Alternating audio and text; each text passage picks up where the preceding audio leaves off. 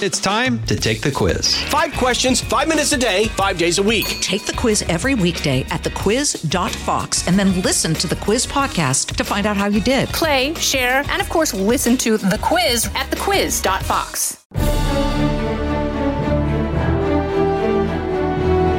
Fox News Podcasts presents the Bret Baier Podcast. Common Ground. There are a number of senators on the Republican side that continue to want to find common ground. We emphasize the conflict and, and controversy sells. And I think it's a problem because most Americans look at Washington and see something that's broken. Why don't we look for ways that we celebrate what this country is capable of doing? It's amazing what you can do when you get off social media and you start talking, communicating with one another because there is common ground. With Fox News chief political anchor Bret Baier.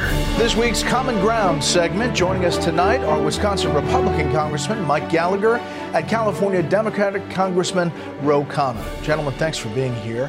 Uh, you, jo- you both had individual trips to Taiwan recently, um, and they overlapped at one point, uh, seeing each other there uh, in Taiwan. And the actions of China are both something that both of you have uh, have reacted to and act and talked about. Congressman Gallagher, uh, how do you see China right now?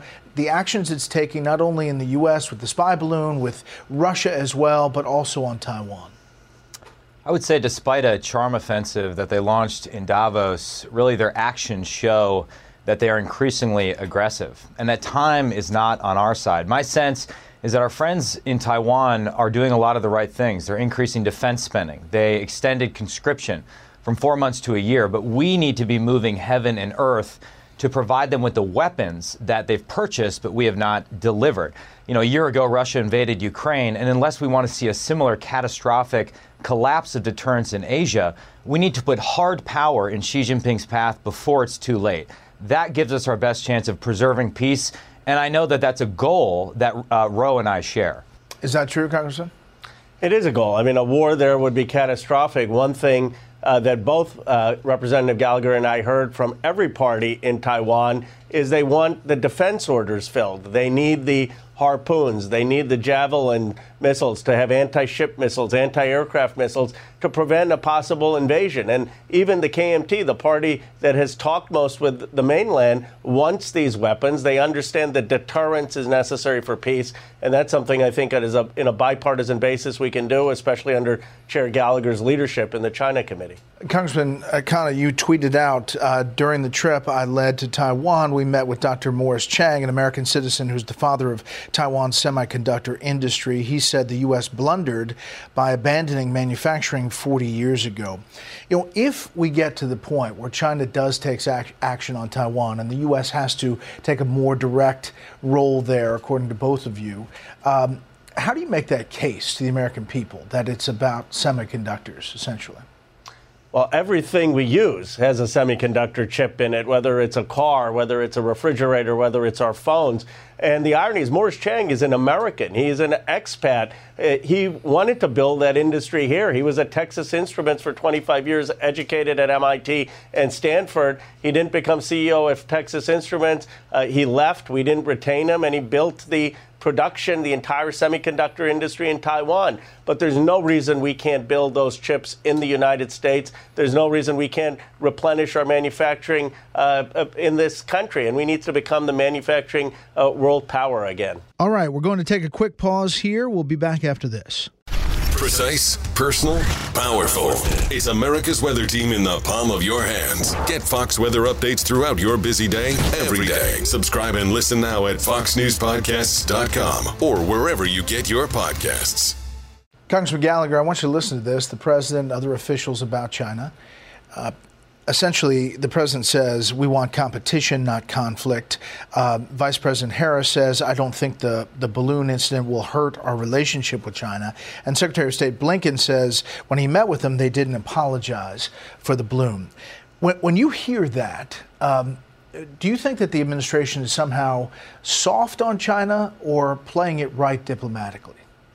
I think the administration is conflicted. There's a wing that has a clear eyed view of China that understands that the balloon incident should be a massive wake up call, that this isn't just an over there problem. This is a matter that is important for defending our sovereignty here at home and tells us something fundamental about a party, a regime that will lie at every opportunity and will not fulfill its international obligations. I think there's another wing of the administration that wants to prioritize cooperation in pursuit of climate change agreements. What I think is problematic about that is I just don't think Xi Jinping cares about any agreement signed at COP27. So we need to understand who we're dealing with here. We need to prioritize deterrence in the near term, but we do need to prioritize the things that will allow us to win this competition economic, financial, technological over the long term. Congressman Khanna, you hear the voices uh, that are worried about World War III, not only with Russia and Ukraine, but obviously China as well. China has its own internal problems, a lot of them. Uh, is there a way to stop short of conflict uh, and have some negotiation with China from what you've seen so far? Yes, there is. I mean, one, we should celebrate the success of American foreign policy, started by Nixon and Kissinger with the Shanghai Communique formalized by President Carter. Uh, that policy, uh, which recognizes the importance of Taiwan's freedom and democracy, but has said that we want to engage with China uh, for security, has served the world well for over 50 years. Now, there is an increased threat of China, and that's why we need to help build up Taiwan's defenses, but we should also understand the framework that has served us well and, and, build on that, and that has been American leadership around the world under that policy. As you're getting ready for this uh, committee, uh, Congressman Gallagher, what are the chances you think that China moves on Taiwan? Well, I thought the chances are increasing. I think we've entered the window of maximum danger. I think a lot will depend on what happens in Taiwan's elections in January 2024.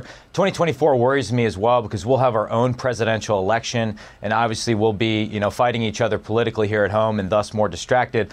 Which is all the more the reason why, uh, on the Select Committee on the Chinese Communist Party, we hope to preserve some bipartisanship on this issue. We want to be standing strong in the face of CCP aggression, Democrats and Republicans. This shouldn't be a one party issue when it comes to defending our sovereignty, defending our interests, pushing back against transnational repression from the Chinese Communist Party. We need to do that together in Congress, and that's why I'm excited to work with my colleague, uh, Representative Ro Khanna, on the Select Committee on China.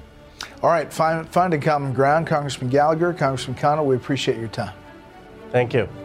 Listen ad free with a Fox News Podcast Plus subscription on Apple Podcasts, and Amazon Prime members can listen to this show ad free on the Amazon Music app.